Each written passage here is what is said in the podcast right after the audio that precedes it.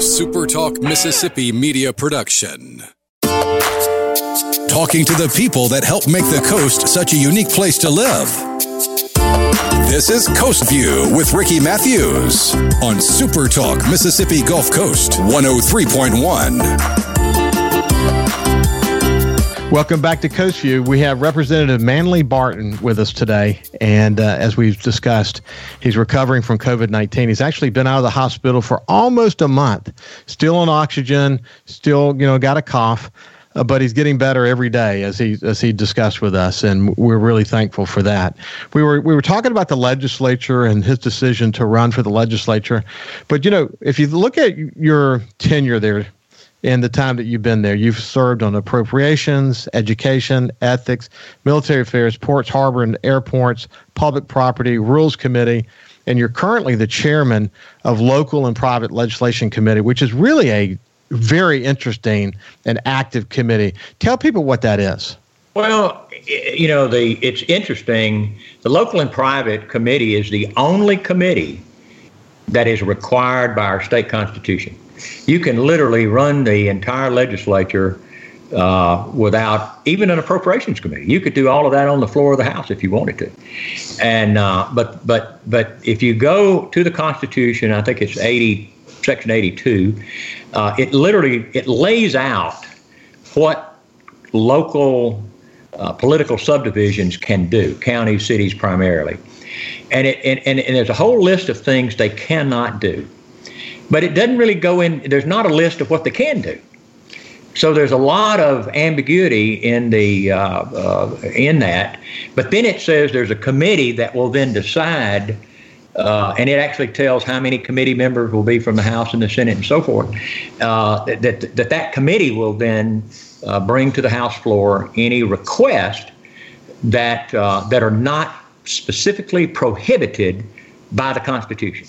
And so that's where you get a lot of uh, requests from counties and cities to do certain things uh, that they would like to do. And we average uh, usually this is a this this session was real odd when we didn't have near as many this year for various reasons. But normally we average somewhere between 100 120 uh, bills a year, and and we handle. Obviously, we don't do them all for, for a lot of reasons, but uh, but you know it's not unusual for the chairman of uh, local and private to you know, present maybe, you know, 80, 90 bills. So you go to the floor a lot, you meet with uh, a lot of the members, you get to you, you get to know them, they get to know you. So it's it's a it's a really good committee to be the chairman of, and I'm I'm proud to, to have that committee. I had it for the four years prior to this, so I'm very familiar with the process and, and was tickled really to, to, to be able to continue being the chairman of that committee. It's it's a good committee. So, Manley, when you look back at your time in the legislature, what stands out to you? I mean, what do you what do you just like? Man, I really enjoy that part of representing the, the people of Jackson County and the coast. What what do you what stands out to you? Well, I think uh, two things. I think one is certainly I look at my uh, uh, the area that I represent uh, whether it be George County, because I represent about a fourth of George County, uh, and and also Jackson County in particular. Uh, I served a lot of years with the Economic Development Foundation down here. Was on that board for a long time, so I have a great relationship with them. Working with them to try to um, uh, uh, to to do things at the legislative level that helps Jackson County and George County from an economic development standpoint. And so having you know that that's pretty important, I think, and and and and certainly that has the greatest impact uh, on the county in terms of investments and jobs and and these types of things. So, so being in that position to be able to um, affect being able to bring whether it's businesses or business opportunities, just being able to put things in place that allows county like Jackson County to take advantage of, of, of, opportunities as they come along, or George County. So, so that's pretty important. And I think the other thing that I would say, the relationships you build uh, uh in in the uh, uh, in the legislature are, you know, you just can't put enough value on those relationships. That that place, you know, I would say the whole uh, uh, legislature as a whole, whether it's the Senate or the or the House, either one, those relationships that's the way that place runs. I mean, if you, you know, I, I used to jokingly, and you can appreciate this, the, the supervisor analogy. I said, you know, I used to, I only had to have two friends. If I had two friends, I could do anything I wanted to.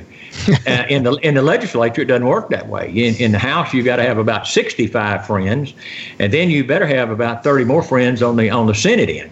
And so uh, it's um, it's much more difficult to get things done, uh, and and having those relationships and building those relationships um, helps you be effective. And and I and I think I've I think I've done fairly well at that. Yeah, you're you're always been good at that. Hey, listen to my conversations with George Freeland with economic development there, and then Jerry St. Pé and others. Jackson County has always had its economic development act together. Listen, we have less than a minute left. I just want you to what's your what's your final thought to people? What's your message to people based on where you've been the last couple of months? Well, I, I guess I would go back to the COVID thing. You know, people just need to be diligent. I mean, they need to be observant. They they need to do the right thing. Wearing a mask is not a bad thing. If nothing else, you're protecting other people, maybe not yourself. Uh, like in my situation right now, I'm not going to give it to anybody, but if I go out, I'm going to wear it. Uh, my immune system, because I've been sick, uh, is probably not where it needs to be, and I don't need to catch anything from anybody else. So I think people just need to be diligent. This this thing is real. It's not not some made up thing. Uh, obviously, different people, you know, have gotten sicker than others, but uh, but based on my experience, uh, I've learned some really, really, really valuable lessons that I won't forget anytime soon. I know you won't. I know you won't. Um, hey, listen, it's been a pleasure to have this opportunity to visit with you. I thank God that you're sitting here talking to me and um, and I and I, you know obviously there's something in store for you to make a bigger impact in your life, and I'm so happy to be able to say that. And I uh, hope you continue success with your recovery. Well, thank you very much, Ricky. It's been great to be on with you. Good to see you again. Yeah, you too, buddy. It's, it really is. Um, that's quite a gift that having this opportunity to sit and talk to you. So, this has been uh, Representative Manley Barton, and uh, I hope that you were inspired as I was by this conversation. And we will talk to you tomorrow. You can also listen live to Super Talk Mississippi Gulf Coast 103.1 on your Amazon Alexa devices. Once you've enabled the skill, just say, Alexa, open Super Talk Mississippi Gulf Coast. A Super Talk Mississippi media production.